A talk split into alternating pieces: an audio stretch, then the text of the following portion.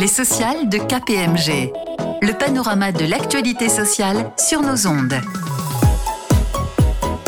Bonjour à toutes, bonjour à tous. Ravi de vous retrouver pour cette nouvelle édition des sociales de KPMG, le rendez-vous radiophonique spécialement dédié au droit social pour faire le tour de l'essentiel de l'actualité sociale chaque fois que nécessaire et aussi mettre en perspective les changements de l'environnement légal et jurisprudentiel.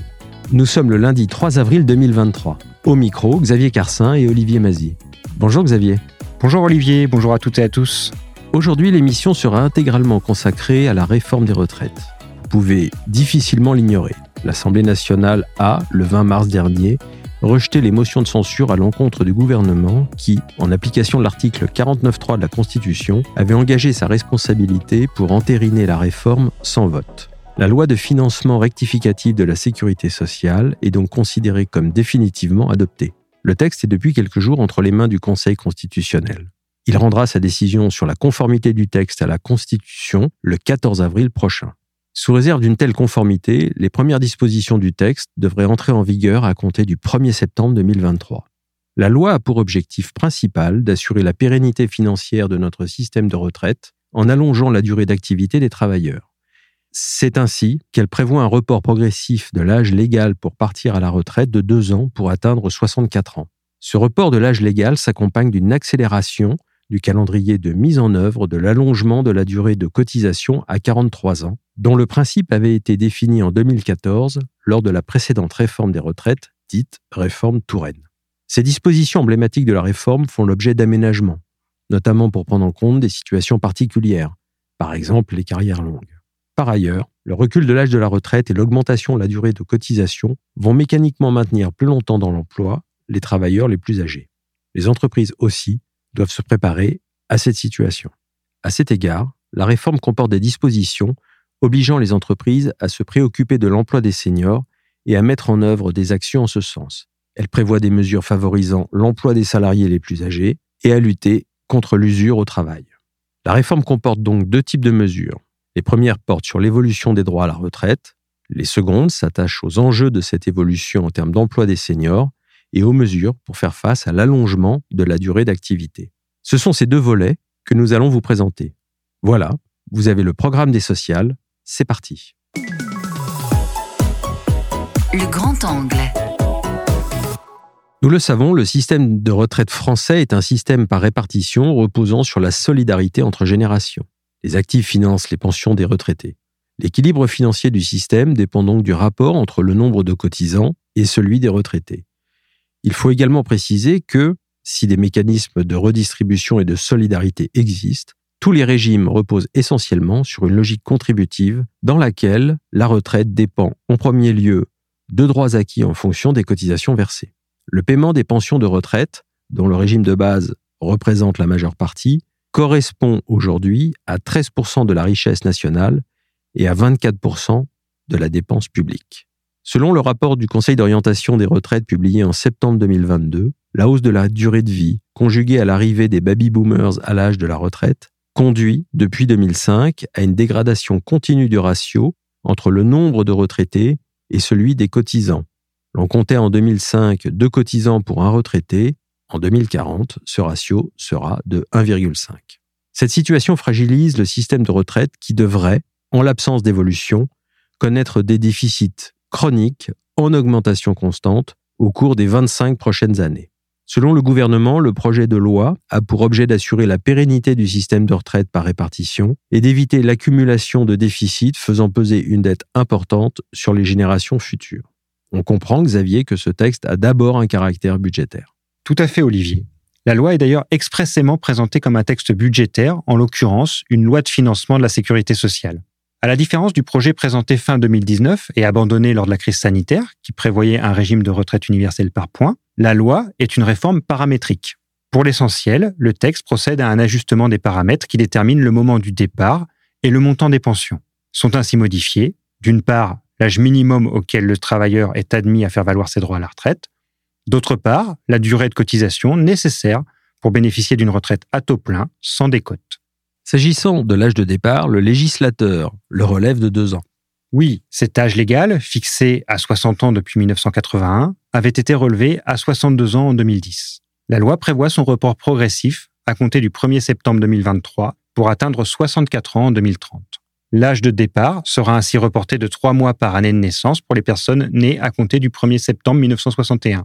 Il atteindra 64 ans pour les personnes nées en 1968 et après.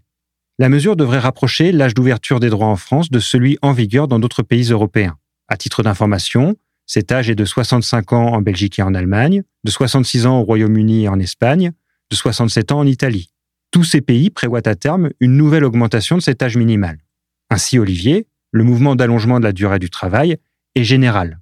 On sait par ailleurs que le calcul de la pension repose sur un taux qui dépend de la durée d'assurance et le travailleur ne bénéficiera du taux plein que s'il a cotisé un nombre de trimestres minimal. Si, ayant atteint l'âge légal, il décide de prendre sa retraite, alors qu'il ne justifie pas de la durée requise, le taux de pension se verra appliquer une décote en fonction du nombre de trimestres manquants. La nouvelle loi prévoit des changements en matière de durée de cotisation. Oui, la durée d'assurance avait en dernier lieu été portée par une loi de 2014 à 172 trimestres, soit 43 ans. Selon un calendrier progressif, cette nouvelle durée de cotisation devait s'appliquer à compter de 2035 aux salariés nés en 1973 et après. La réforme n'augmente pas cette durée de cotisation, mais en accélère le calendrier, à raison d'un trimestre par an. Les 43 années de cotisation seront requises dès 2027 et concerneront les actifs nés à compter de 1965. Précisons tout de même qu'il existe un âge auquel le travailleur peut bénéficier d'un taux plein sans décote, même s'il lui manque des trimestres. En dépit du recul de l'âge légal, l'annulation de la décote reste fixée à 67 ans. Cette réforme ne repousse pas toutes les bornes. La loi prévoit-elle toujours des possibilités de départ anticipé? Oui, il sera possible de partir plus tôt en cas de carrière longue les salariés ayant commencé à travailler jeunes pourront liquider leur retraite à un âge fixé par décret s'ils justifient de la durée de cotisation de 43 ans. Plus précisément, les salariés ayant cotisé 4 ou 5 trimestres avant 16 ans devraient pouvoir partir avec une retraite à taux plein à 58 ans. Ceux ayant cotisé avant 18 ans pourront partir à 60 ans, et ceux jusqu'à 63 ans pour les salariés ayant commencé avant 21 ans. Par ailleurs, la loi prévoit des possibilités de départ anticipé à taux plein à l'âge de 60 ou 62 ans en cas d'incapacité permanente, d'inaptitude ou d'invalidité. Les conditions de départ anticipé dans chacune de ces hypothèses devront, là encore, être précisées par décret. Enfin, la loi maintient et assouplit les conditions d'accès à la retraite anticipée pour les travailleurs handicapés. Terminons ce premier volet relatif aux conditions du départ en retraite et au calcul de la pension. Sans entrer dans les détails, quelles sont les autres mesures notables sur ce point? Sans faire l'inventaire, le texte prévoit une revalorisation des pensions des actifs ayant cotisé sur des salaires faibles. Le dispositif vise en effet à permettre aux salariés ayant cotisé sur une carrière complète de bénéficier effectivement d'une pension au moins égale à 85% du SMIC net. Ainsi, le minimum contributif sera revalorisé à compter du 1er septembre 2023 pour atteindre près de 1200 euros bruts et sera, pour éviter à l'avenir tout décrochage, indexé sur le SMIC. De plus, la loi prévoit certaines mesures destinées à prendre en compte les carrières hachées ou incomplètes. La loi octroie par exemple de nouvelles majorations liées à la maternité et une assurance vieillesse pour les aidants d'un proche handicapé ou en perte d'autonomie.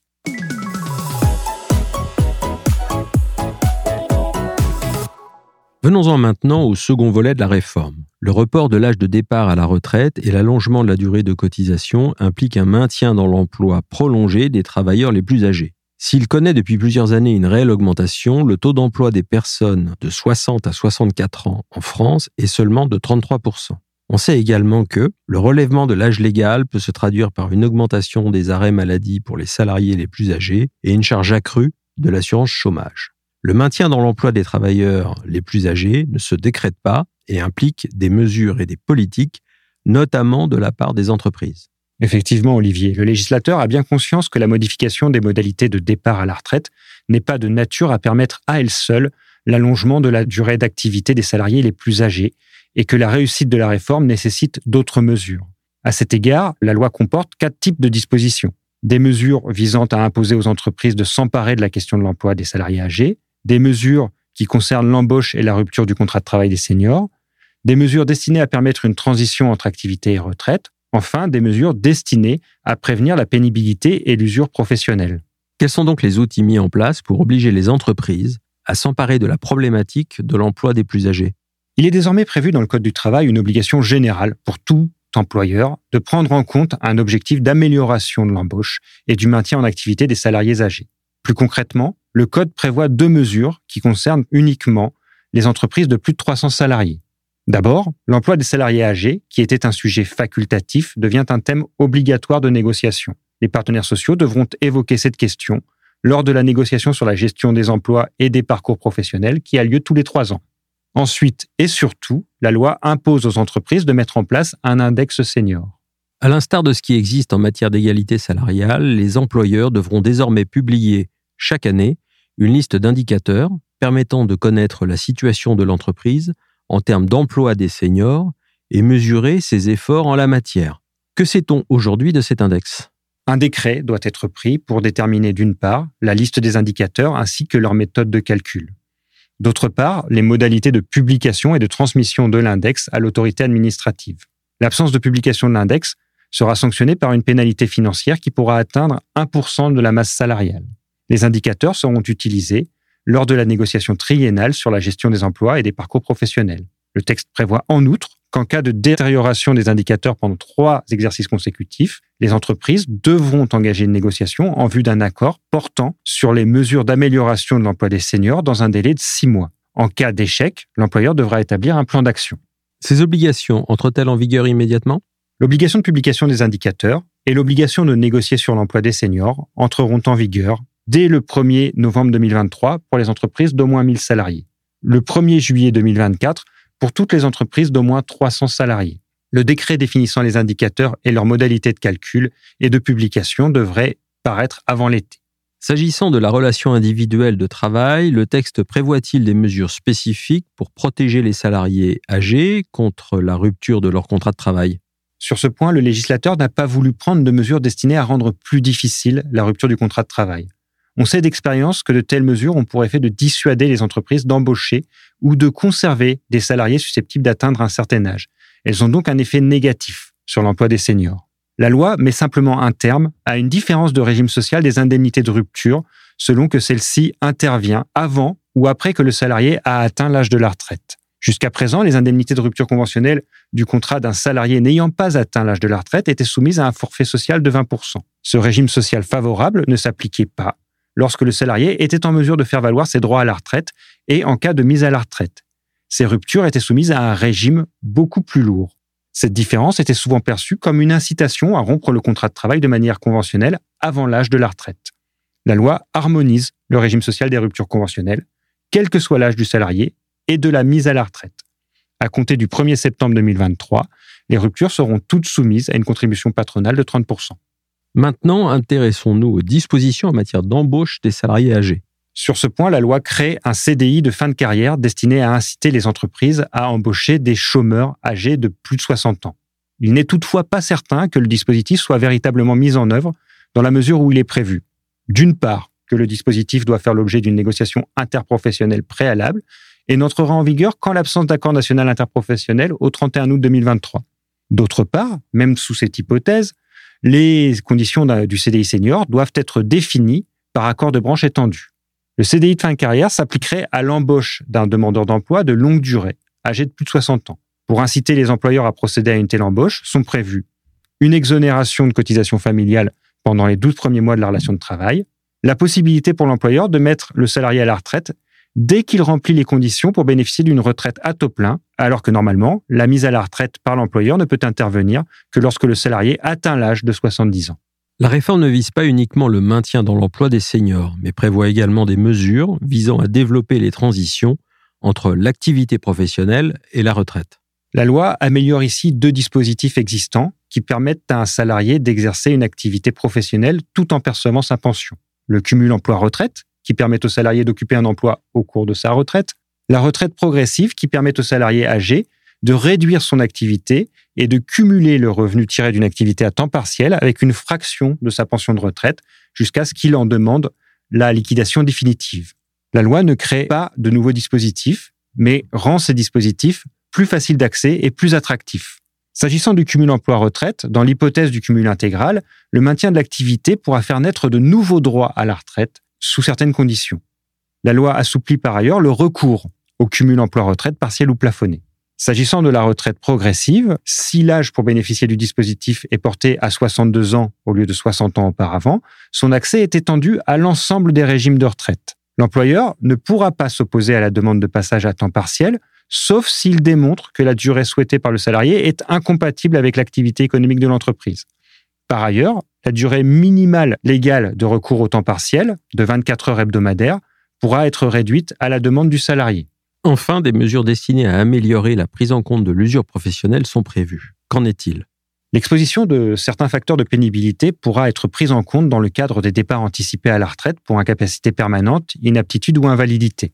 Au-delà, la loi met en place ou aménage de nombreux dispositifs techniques difficiles à synthétiser. On peut citer la création d'un fonds de prévention de l'usure professionnelle, dont la mission sera notamment de cofinancer avec les employeurs des actions de prévention à destination des salariés particulièrement exposés aux risques ergonomiques. La mise en place d'un suivi médical renforcé de ces mêmes salariés avec une visite médicale à mi-carrière.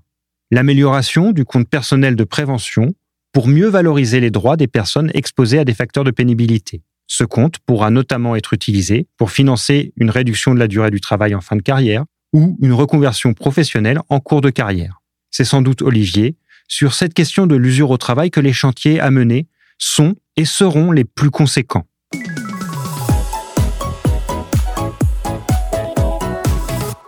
Nous en avons terminé avec la présentation des grandes lignes de la réforme des retraites. Cette réforme va imposer aux entreprises de se préparer aux défis liés à l'allongement de la durée du travail et à la nécessité de maintenir dans l'emploi les travailleurs les plus âgés. Elle les oblige à répondre aux problématiques de l'emploi des seniors et du travail au sens large. Cette édition des sociales de KPMG touche maintenant à sa fin et nous espérons qu'elle a répondu à vos attentes. Nous nous retrouverons avec grand plaisir au micro de cette émission le 8 juin prochain.